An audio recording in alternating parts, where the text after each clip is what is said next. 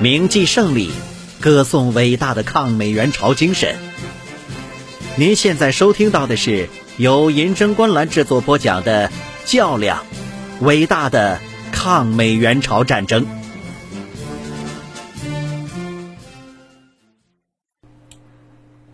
第一百二十二集。梁兴初的想法是二十六日拿下德川。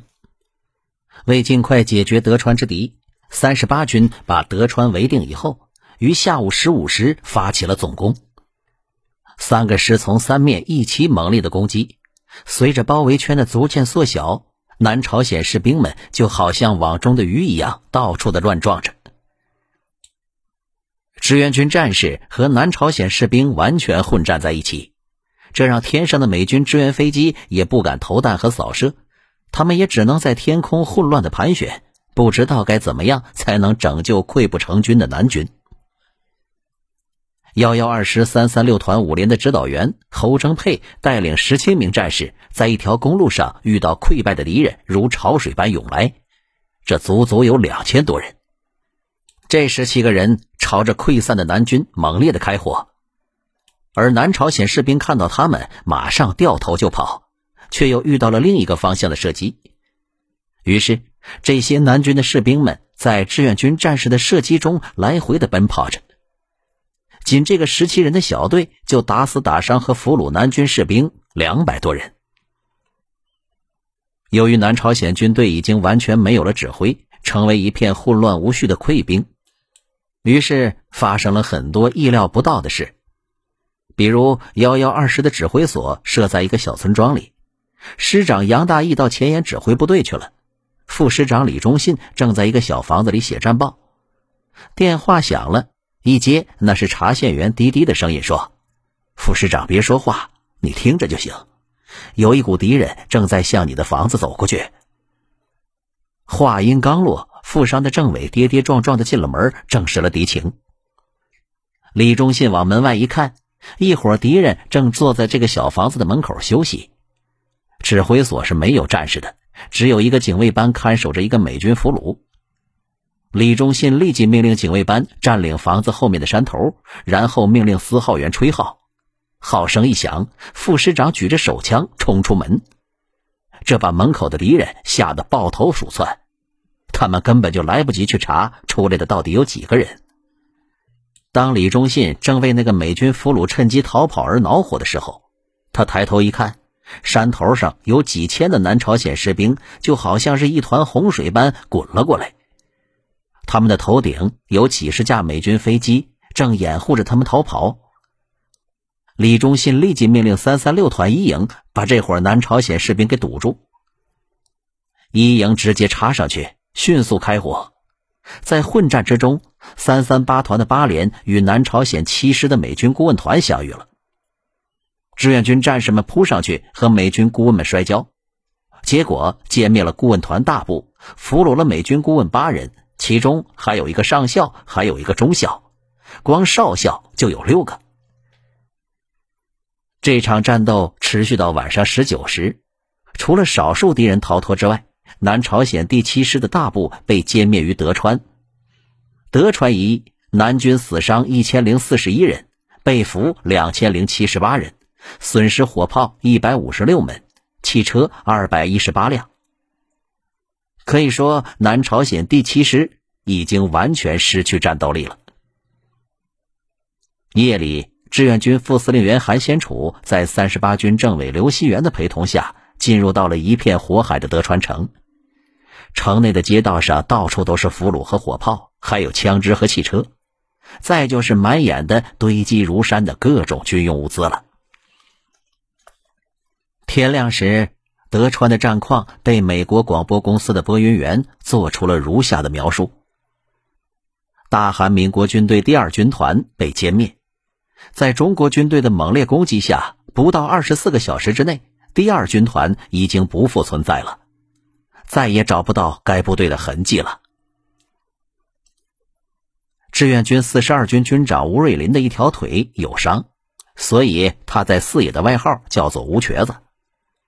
这是个身经百战的战将，他在入朝后的第一次战役中，在东线战场上显示出他灵活机动、顽强不屈、死缠烂打的指挥风格。二十三日拂晓，他正在研究地图，接到了韩先楚从三十八军打来的电话。韩先楚说，三十八军要求单独承担打德川的任务，因此你的四十二军原定的作战计划将有所变动。吴瑞林是立刻能够想到，这打铁的梁大牙肯定是因为第一次战役在西川冒出个黑人团那事儿挨了彭老总的批，想在第二次战役中把三十八军的面子全给捞回来。其实这样也好，我四十二军集中精力去打宁远和孟山，干净利索的解决南朝鲜第八师，露脸的事儿呢也别可着三十八军一个军占了。吴瑞林和政委周彪再次确定了敌情和四十二军的新的作战计划。位于四十二军正面的是南朝鲜第八师，四十二军采取的打法是运动歼敌，迂回分割。幺二五师为正面攻击部队，由宁远实施正面突破，歼灭南朝鲜第八师十团第一、第三营和二十一团第一、第二营，占领丰田里、松亭里、凤德山一线。而后向宁远城攻击，幺二六师占领隆德里、南中里，切断宁远敌人的退路，阻击孟山、北仓里可能北援之敌，并占领孟山。幺二四师迂回到宁远东南的石木里一线，然后北攻宁远。侧翼的迂回在二十五日黄昏开始，正面攻击的时间是二十五日二十三时。四十二军的意图是不给敌军任何调整部署的时间，各路部队穷追猛打，打乱敌军的布势。韩先楚来到了四十二军指挥所，特别的嘱咐，在孟山和宁远要解决南朝鲜第八师之后，应该立即向顺川方向插下去。吴瑞林瘸着腿，不顾部下的劝阻，亲自登上了宁远城北的山头。这里雪深过膝。军长于气喘中，在望远镜里看见了他的部队将要攻打的宁远城。这一座县城已经是一片废墟，倒塌的房屋在积雪中显得更加的漆黑。西边的河面上流淌着被炮弹炸裂的冰块，冰块互相撞击，发出很大的声响。陪同军长的幺二五师师长王道全指着河面说：“这里应该是楚河汉界了。”河西是伪七师归三十八军，河东归我们。吴瑞林说：“咱们派个尖刀营钻进宁远城，把城里伪八师的主力十团的指挥所给我端喽！我要先挖他们的心。”幺二四师和幺二六师向前移动的时候，由于道路拥挤，未能在指定时间到达出击的位置，结果天亮时大部队还在行军。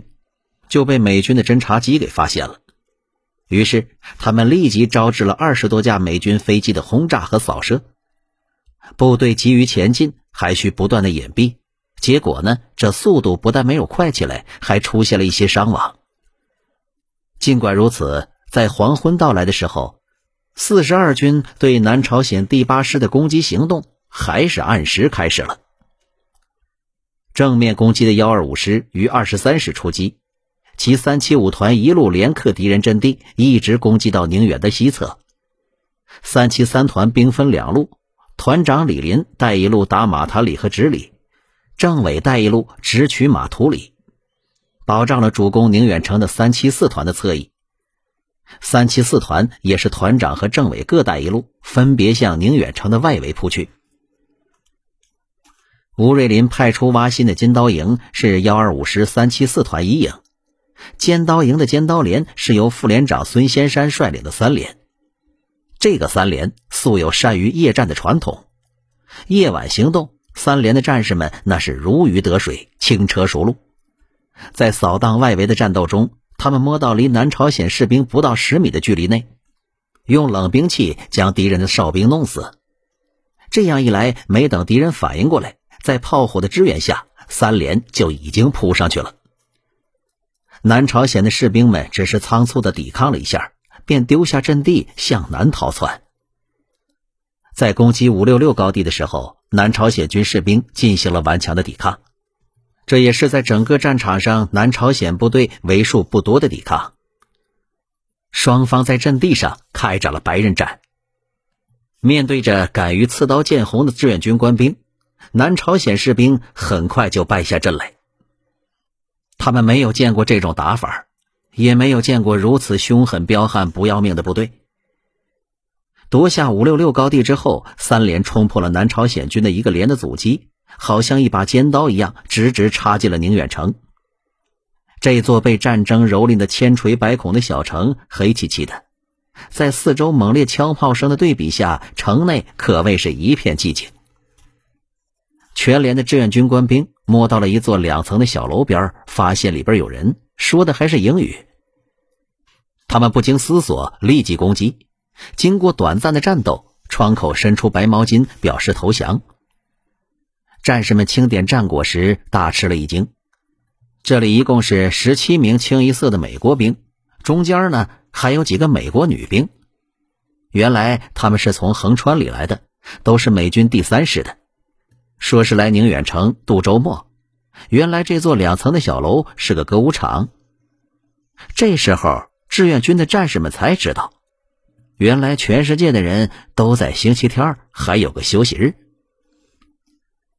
与此同时，由副营长孙先山指挥的突击队已经把南朝鲜第八师师团的指挥所给包围了。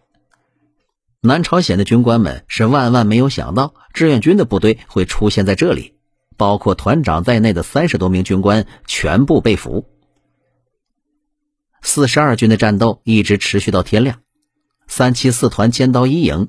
以伤亡七十九人的代价，杀敌一百九十四人，俘敌二百二十三人，缴获火炮十五门，各种枪支一百六十多支。